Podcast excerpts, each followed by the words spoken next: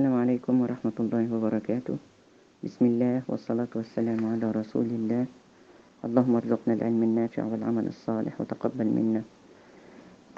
النهاردة إن شاء الله هناخد سورتين اللي هي سورة الفيل وسورة قريش والاتنين أيضا سور مكية نزلت في مكة. سورة الفيل اللي هي بتقول أعوذ بالله من الشيطان الرجيم. بسم الله الرحمن الرحيم. ألم تر كيف فعل ربك بأصحاب الفيل؟ ألم يجعل كيدهم في تضليل؟ وأرسل عليهم طيرا أبابيل ترميهم بحجارة من سجيل فجعلهم كعصف مأكول. شرح الكلمات اللي فيها. آه، ألم ترى كيف فعل ربك؟ أي ألم ينتهي إلى علمك؟ وطبعا الخطاب هنا للرسول صلى الله عليه وسلم. ألم ينتهي إلى علمك فعل ربك بأصحاب الفيل؟ وأصحاب الفيل اللي هو يعني يقصد الفيل الكبير أكبر فيل فيهم اللي هو كان اسمه محمود وكان معاه 12 فيل تانية. وكان صاحب هذا الفيل أبرهة الأشرم اللي هو كان والي على صنعاء. وكان عايز يجي يهدم الكعبة. ألم يجعل كيدهم؟ كيدهم اللي هو أصلا اللي هو يقصد به هدم الكعبة.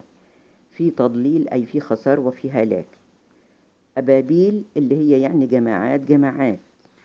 من سجيل يعني طين مطبوخ. كعصف مأكول أي جعلهم كورق الزرع الذي أكلته الدواب ودسته بأرجلها. هذه السورة نزلت في عام طبعا يسمى بعام الفيل اللي هي بالحادثة دي. وهذا العام اللي ولد فيه الرسول صلى الله عليه وسلم بعد هذه الحادثة بخمسين يوما.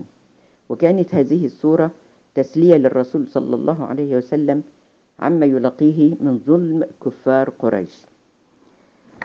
والحادثة بتاعت حادثة, حادثة الفيل دي أن ابرهة الأشم- الأشرم اللي هو كان والي اليمن من قبل ملك الحبشة رأى إن آه، يبني بيت في صنعاء باليمن يعني ليدعو العرب إلى حجه بدل من حجهم إلى بيت الله الحرام.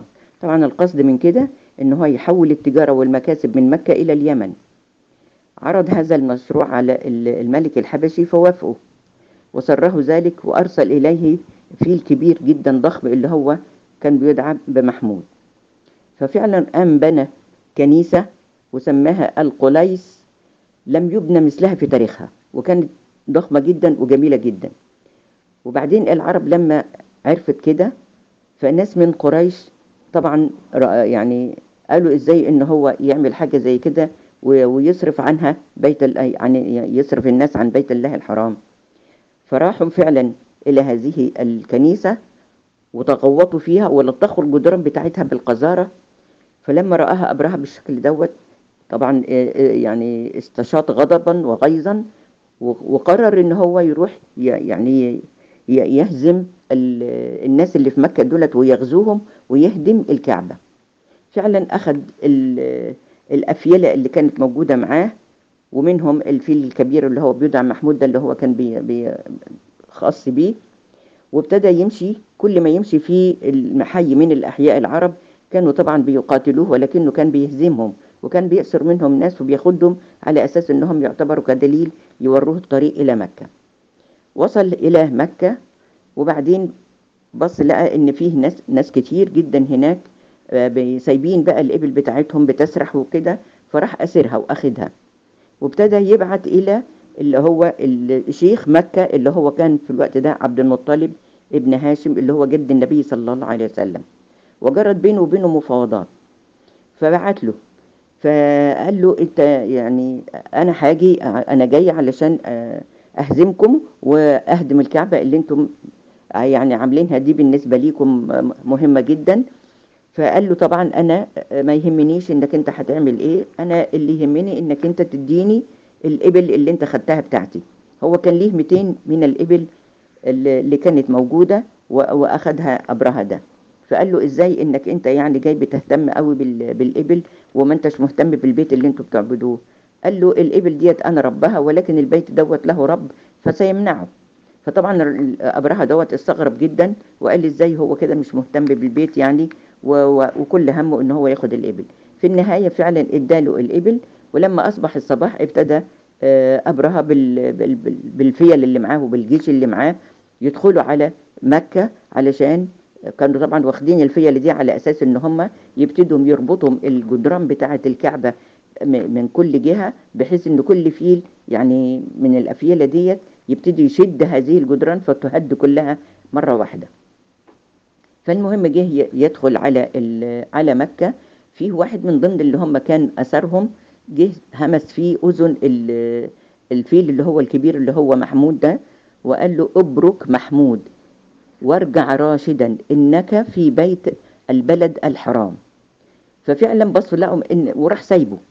والراجل دوت راح ماشي على طول على مكة. طبعا آه، يعني آه، لما لما جه بقى عبد المطلب ورجع من معاه واخد الإبل بتاعته قال للناس اللي هم الأهل مكة اطلعوا اصعدوا على رؤوس الجبال لأنه خايف عليهم من من من بطش أبرهة بال- بالجنود بتوعه وال- والكلام منه ففعلا سابوا مكة وطلعوا فوق رؤوس الجبال.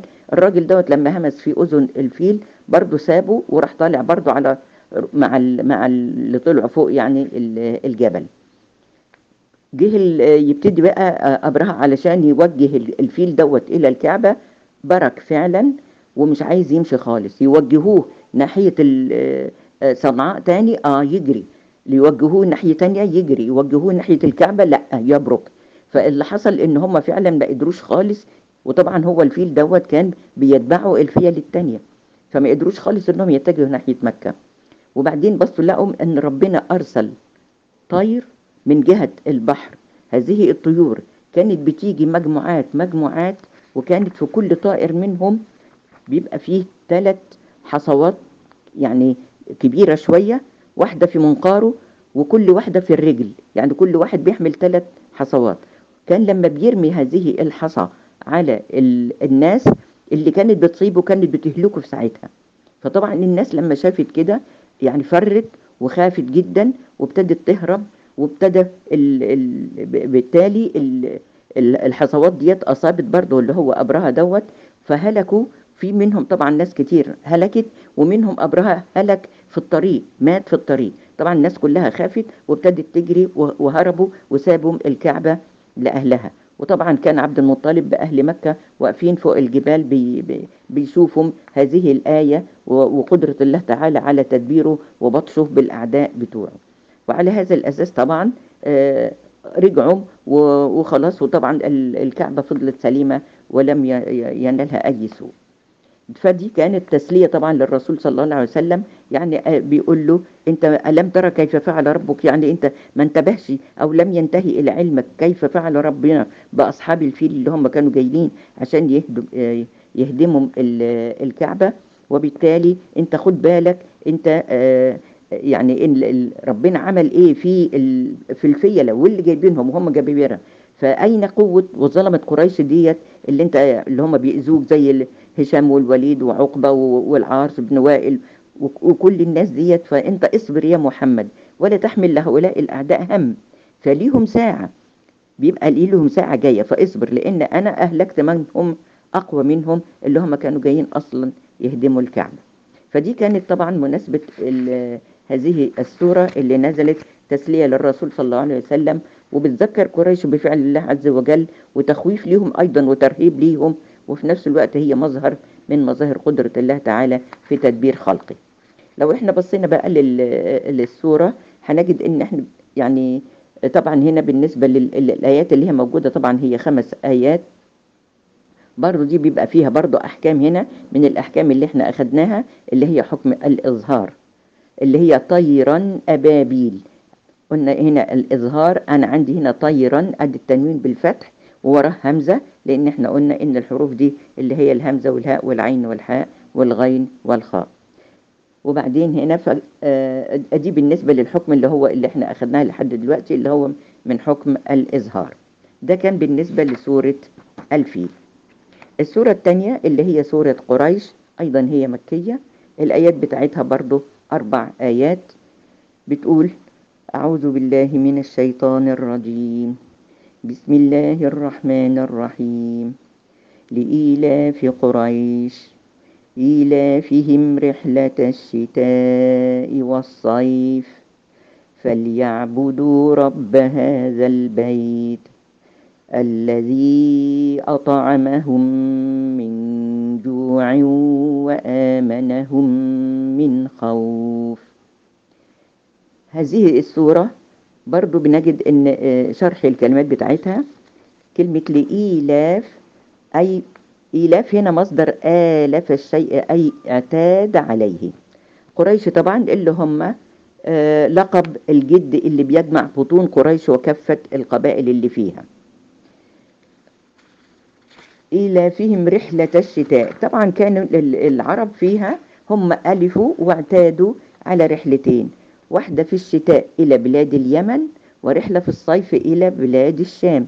ودي طبعا كانوا لأن هم كان بيتهم ليس به بلدهم يعني ليس فيها زرع ولا صناعة. فكانوا هم معتدين على التجارة فقط. فكانوا بيروحوا في الشتاء رحلة إلى اليمن وفي الصيف كانوا بيروحوا رحلة إلى الشام. فربنا بيقول لهم أنتوا اعتدتم على ديت وأنا أم يعني يعني هيأت لكم الأسباب بتاعتها بحيث إنك أنتم يعني تقدروا تبقوا مغنيين وأنتم ما فيش عندكم زرع وما فيش عندكم صناعة لكن نتيجة إن كنتم تعودتم على هذه الرحلات اللي هي بتجلب ليكم الخير وبتجلب لكم الفلوس وبالتالي بتوفر لكم ما أنتم يعني ما ما تحتاجونه من الطعام. وبالتالي أنتم أصبحتوا في أمن.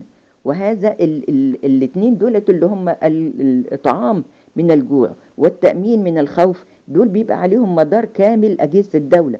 أرقى الدول لحد دلوقتي أو قبل كده لم تستطع أن تحقق لشعوبها هاتين النعمتين اللي هي نعمة العيش الرغد والأمن التام. فدولت ربنا وفرهم ليهم لأن طبعا لما حصل إن حادثة الفيل ديت أصبحت الناس بتحب جدا وبتحترم جدا أهل هذه البلد وبالتالي أصبحت يعني بيخافوا منهم وبالتالي ربنا أمن لهم حاجتين أمن لهم الطعام وأمن لهم ال ال الأمان إنهم كانوا بيسافروا ويروحوا البلاد البعيدة دي وما بيجرى لهمش أي حاجة وبيعودوا في طمأنينة. وكانت الناس حتى اللي هي عايزة تتاجر كانت زي ما تقول بتحتمي بيهم وهم برضو إيه مسافرين لأنهم عارفين إن دولت ناس أصبح لهم منزلة بين العرب. كانت الناس بتحترمهم وكانت بتخاف منهم وبالتالي ربنا أمن لكم النعمتين دول.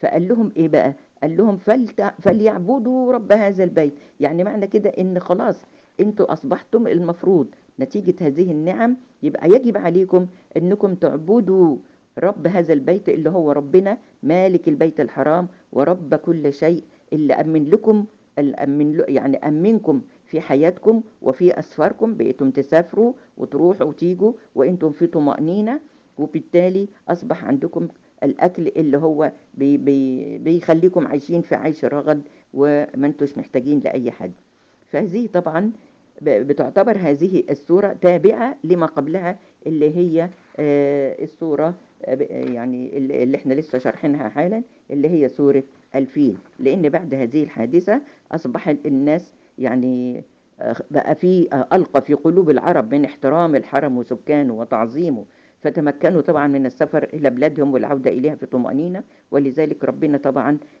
جعل لهم باستمرار الرحلتين دولت في أمان يجلبوا بهم الخيرات ويعيشوا في عيش رغد بالنسبة لهذه السورة برضو هنجد هنا لما بنقرأها بنقول لإيلاف قريش. طبعا هنا في أنا بمدها مد طبيعي.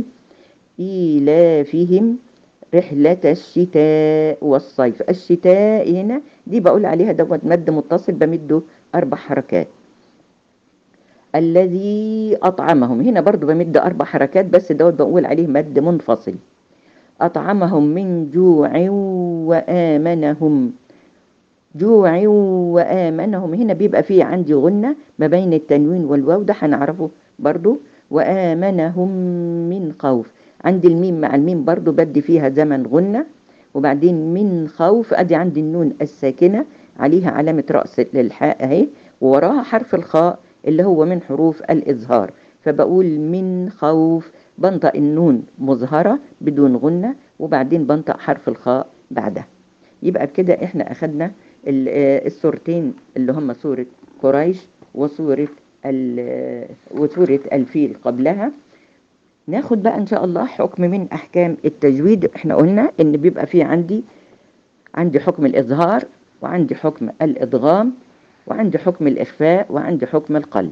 فإحنا أخدنا الإظهار هناخد النهارده أول الحكم أول حاجة في الحكم اللي هو الادغام الادغام عندي الحروف بتاعته مجموعة في كلمة يرملون اللي هي الياء والراء. الميم اللام الواو النون. يعني هم ست أحرف.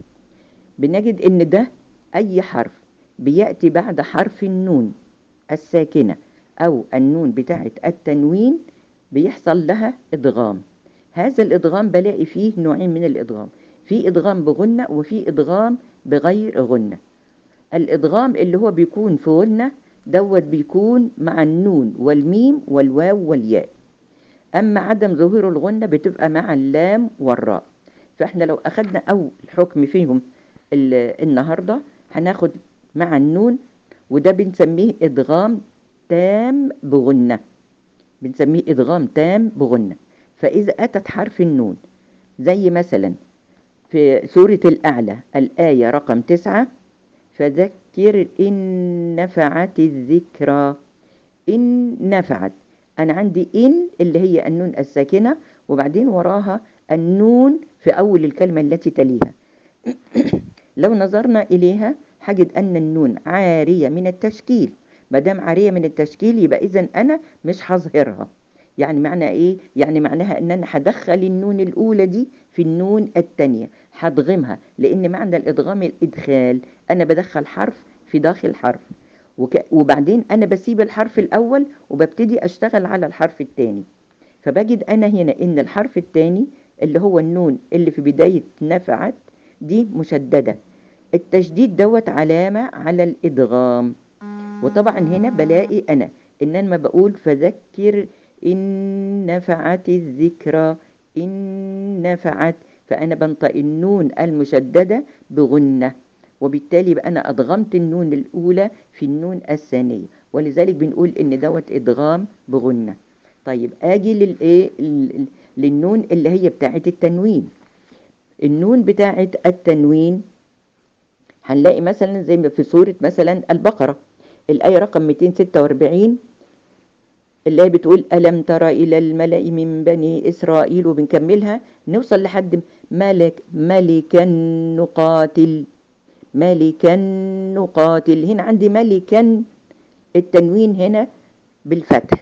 بس هلاحظ هنا إن التنوين اللي موجود بالفتح ده أنا عندي العلامتين ما هماش يعني مش متوازيين تماما. إحنا قلنا قبل كده إن أنا بلاقي في حالة الإظهار إن الحركتين لابد يكونوا متطابقتين. زي ما قلنا إنهم بيبقوا parallel مع بعض. لكن هنا هلاقي في sliding بينهم. يعني متزحلقين عن بعض ما هماش آه، ما هماش يعني إيه متوازيتين تماما. فهنا ده بيدل على إن ديت مش إظهار. يعني أنا مش هنطق نون التنوين دي مظهرة. وب- وبلاقي إن النون اللي وراها بتكون أيضا مشددة. فعلامة الإدغام بغنه إن أنا بلاقي هنا يعني علامة الإدغام التام علامه الادغام التام. إن أنا بلاقي فيه الحرف الثاني اللي بعد النون لابد يكون عليه شدة. فهنا بلاقي هنا ملكا نقاتل ملكا نقاتل. ده إذا كان التنوين عندي بالفتح. أجي مثلا للتنوين بالكسر. عندي في سورة الغاشية. الآية رقم 8 يومئذ ناعمة. عندي الزال هنا التنوين بتاعها بالكسر. الحركتين برضو هلاقيهم برضو مش متطابقتين. ووراهم النون أيضا عليها شدة. فإذا دوت أيضا إدغام تام.